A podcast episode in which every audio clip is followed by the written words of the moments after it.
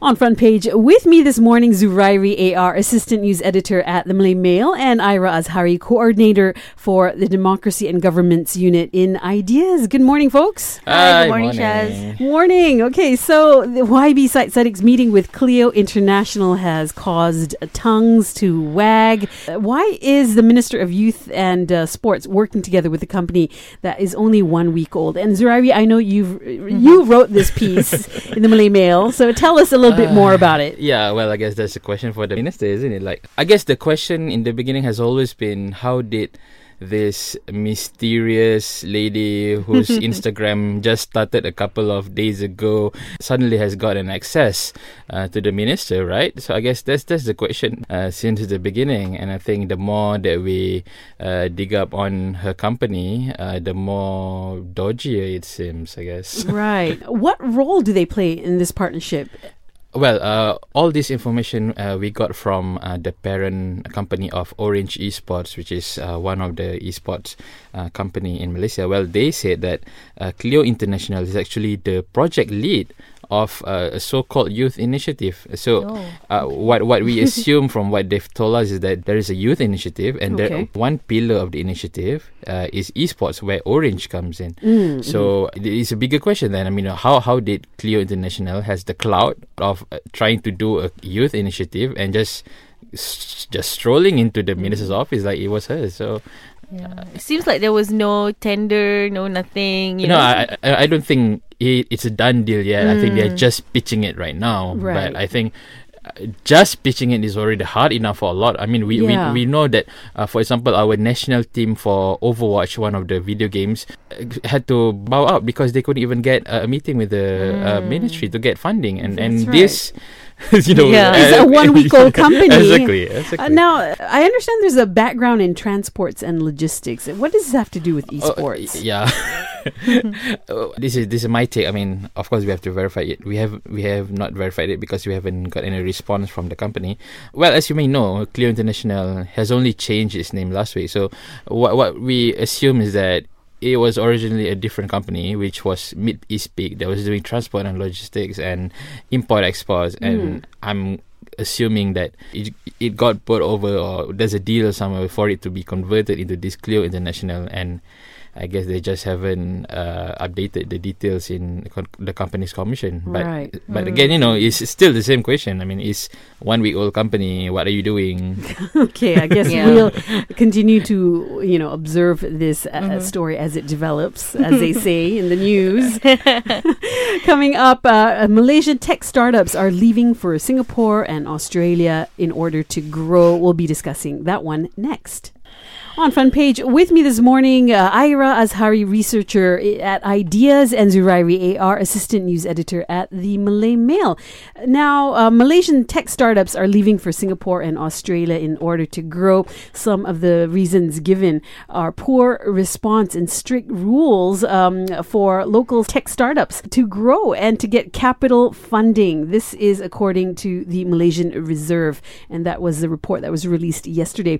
Is Malaysia's incentives for tech startups not good enough for these companies to stay here and grow? Mm, I think the, the, the news reported that many of these tech startups feel like um, there are too many uh, red tapes to to go through, too many rules and regulations, and I think this is a common uh, complaint. I think that we hear from SMEs, from startups in Malaysia, and I think you know that might be the main reason why they feel that Malaysia is not the best place for them to to continue. Which is curious because if I think in the news yesterday, um, the World Bank's Ease of Doing Business Index results just came out, and Malaysia's our results actually improved to 12th place Yeah. from like 15 or 16 previously, so which kind of doesn't jive into the complaints that many of these SMEs and tech startups are, are giving us. So I don't know. I don't know whether the the ease of doing business index is not kind of measuring the things that are impairing these tech startups. But I think you know it's it's a common it's, it's been a common complaint, and I think another reason also probably might be that the environment in general is just not conducive. I think for Would you say it's not dynamic it's enough? not dynamic enough for sort of the younger kind of entrepreneurs um, and you know the market might be too flooded by too many um, of the old guard you know and and Right. that makes it just not a palatable kind of environment for these startups. Yeah. interesting. Yeah, I mean, talking about uh, ease of doing business, right? I mean, it, it was reported that they're going away to Singapore, right? So uh, Singapore is second. Singapore is second, exactly. I mean, Yeah. of, of course, it's easier doing business there. Yeah. But what can we do to increase investor confidence for Malaysian tech startups so that they can remain here in the country and, you know, grow? Mm. I think it's I think it's it's two questions, right? So firstly, I think the Malaysian sort of business environment in general needs to be a lot more receptive to these companies, but also a lot more willing to take the risk to invest um, in these companies. Because another complaint was that you know Malaysian investors tend to feel that a proven track record is uh, more important when investing in a company. So you know, I mean, the the the whole point of startups is that you know it's a high, very high risk thing. It's a high risk, high return, right? So I think there needs to be that kind of um, very courageous risk taking and also you know the the whole business environment in general just needs to n- needs to be better right in singapore as, as mentioned it's like number two and it takes like what two or three days or something like that to register a business as opposed to uh, in malaysia or in uh, many other countries Okay, when we come back, we'll take a look at Datuk Sri Anwar saying that the Pakatan Council will be deciding PM's term. That's next. And on front page with me this morning from Malay Mail, I've got Zurairi AR, and from Ideas, Ira Azhari. It looks like Datuk Sri Anwar Ibrahim has said that Pakatan Harapan Leadership Council will decide whether or not he is to replace Prime Minister Tun Dr. Mahathir Mohamad mid-term. This after asked to comment on his deputy's uh, remarks in support of Tun Dr. Mahathir serving out a full term. I mean, there are so many things we could be talking about, but it seems that we keep coming back to the transfer uh, of this premiership. Why are we still talking about this? because it makes good drama. yeah, yeah, I mean, I mean, news-wise, I think uh, actually a lot of the questions uh, regarding this premiership has come from foreign press. Right. Um, I mean, every chance they get an interview with Anwar, they show us one. and this is why we keep hearing about it. yes. Uh, for example, I mean, just earlier this week, uh, Anwar had an interview with Turkey's TRT. Well, it's the same exact question that they asked. So yeah, that's why we keep hearing about it. Um, yeah, I mean, where when someone reported about it, I mean, local outfits, I mean, naturally will pick up on it, and that's why we keep hearing about it. But another, another thing is because up until now, we do not have a clear succession plan, and I think uh, Dr. Mahdi intentionally leaves it so. So he gives Yeah. him more breathing room, you know, not not to be too forced to work until a certain timeline.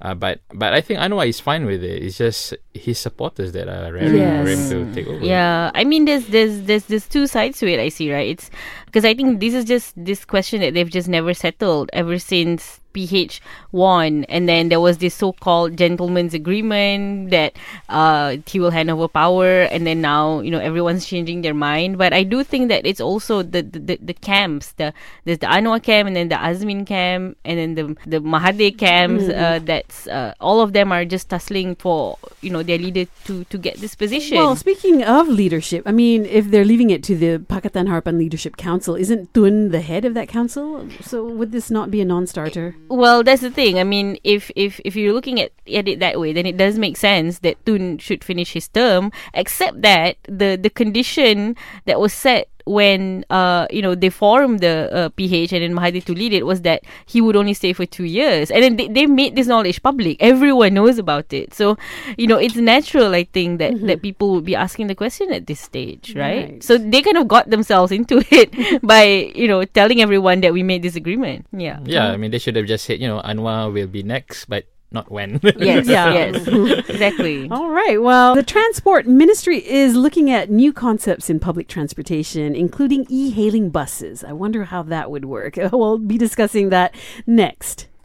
On front page with me this morning, Zurairi AR from the Malay Mail and Ira Azhari from Ideas. And Transport Minister Anthony Loke is looking at new concepts in public transport, including e-hailing buses.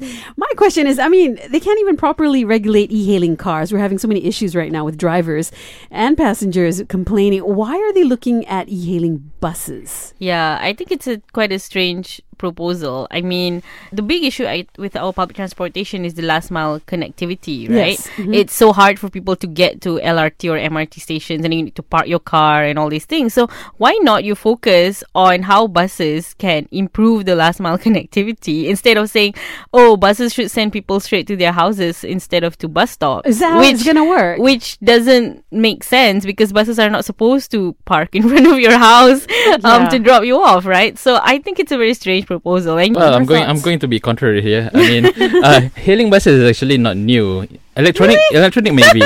uh, I mean, this is it's a concept called demand responsive transport, and, and it's been around in a lot of countries. For example, in the UK, where you can ring uh, the company and they will send like a minibus uh, to, to to certain uh, roads to to pick you up. So. It, it, it actually serves uh, roads which are not the main roads. So you have smaller buses. You can go inside the neighborhood, uh, pick people up, and then I mean drop but them you off. but you have to call them. yeah, you yes, have to order exactly, them. exactly. So they can plan where to go. But why would you call the bus and not a car? Yeah, and, And how would like that a be different than just getting a yeah. taxi? Yeah. it, it, it may be cheaper, Yeah, it might Yeah, be cheaper. I mean, yeah. the, the price is the only difference. but but I think the problem here is that the the electronic part Mm. that may drive costs Yeah. up because Mm, mhm. uh, I mean it may increase efficiency because you know when your bus is going to come. The bus company will know for sure if it's just if it's actually a passenger and not someone just trolling. But at the same time, to set up that system is going to take a lot of cost. Oh, yeah. So uh, you have two choices: either leave it to the enterprises to do, Mm. or, or the government should do it Mm-hmm. uh, themselves. But whatever it is, it has to be transparent. It has to be competitive. Yeah, it- it's a good idea, but but again, I think for now, I think it would be better to make the buses more efficient. Oh, make absolutely. better bus Yeah. stops. I can't imagine that for the bus company, this would be very lucrative for them to explore. yeah. yeah, but which is why mo- in Mm. in most places, on-demand buses are being run by either local councils or you know, because the it's not profitable. Yeah. Yeah. All right. Well, definitely interested to see what develops from this uh, headline. Well, coming up, Dr. Hugh Kwan Yao has resigned as the Chief Executive Officer of the Malaysia China Business Council over his role in the comic book controversy. We'll be taking a look at that one next.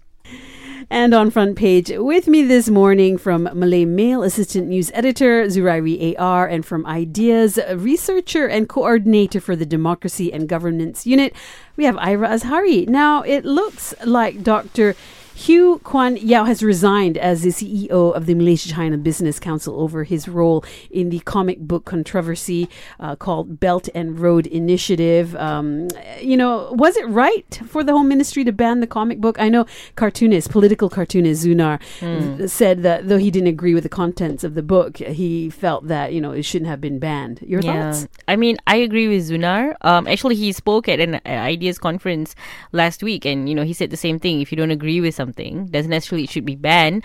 Although I do think the distribution in schools probably should be controlled because. I think government needs to have some kind of control over what kind of stuff that goes in government schools, but I don't think it should be banned outright. I mean, the mm-hmm. whole ministry has been banning things for a long time, and I think generally that practice should stop because Right. I mean, it's a slippery slope, and if they start banning this, then they can start banning other things. Your thoughts, Zurairi? Here's the thing: the authorities have no idea what is wrong with the book. The IGP has said, I mean, they've called people in for interview, but they still don't know mm. what the exact offense that they're committing. Mm-hmm. The only thing the Minister has said is, you know, it, because it's promoting communism and socialism. First of all, socialism, come on. How is that a dirty word in 2019? we And have a everyone is socialist po- party. Yeah, I mean, We have a socialist exactly. party. and communism. I mean, you know, Karl Marx is being sold Yeah. at bookshops. I mean, Yeah, in, anyone can in- read it. In terms of content, Yeah. there are a lot more worse books being sold in our bookstores. Okay, like racist, bigoted stuff. You know, like anti-Semitism, Semi-pornography. Yeah, yeah.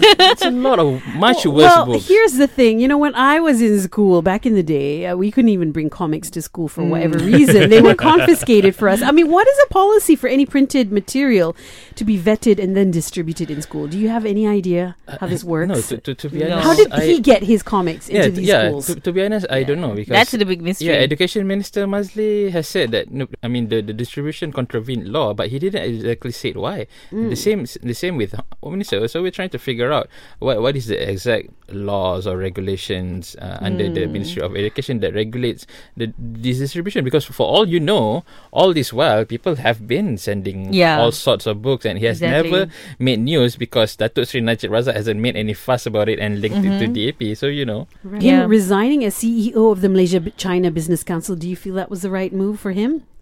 Uh, well, someone has to, you know, Someone take has the to fall, take so. the blame. I mean, the council itself in the first place. I mean, well, that is the impetus towards, you know, the production of this book. So, well, you Okay. cannot blame him. All right. Yeah. Well, uh, thank you, folks, for joining us this morning uh, for the front page uh, news and headlines. okay, thanks for Always a me. pleasure.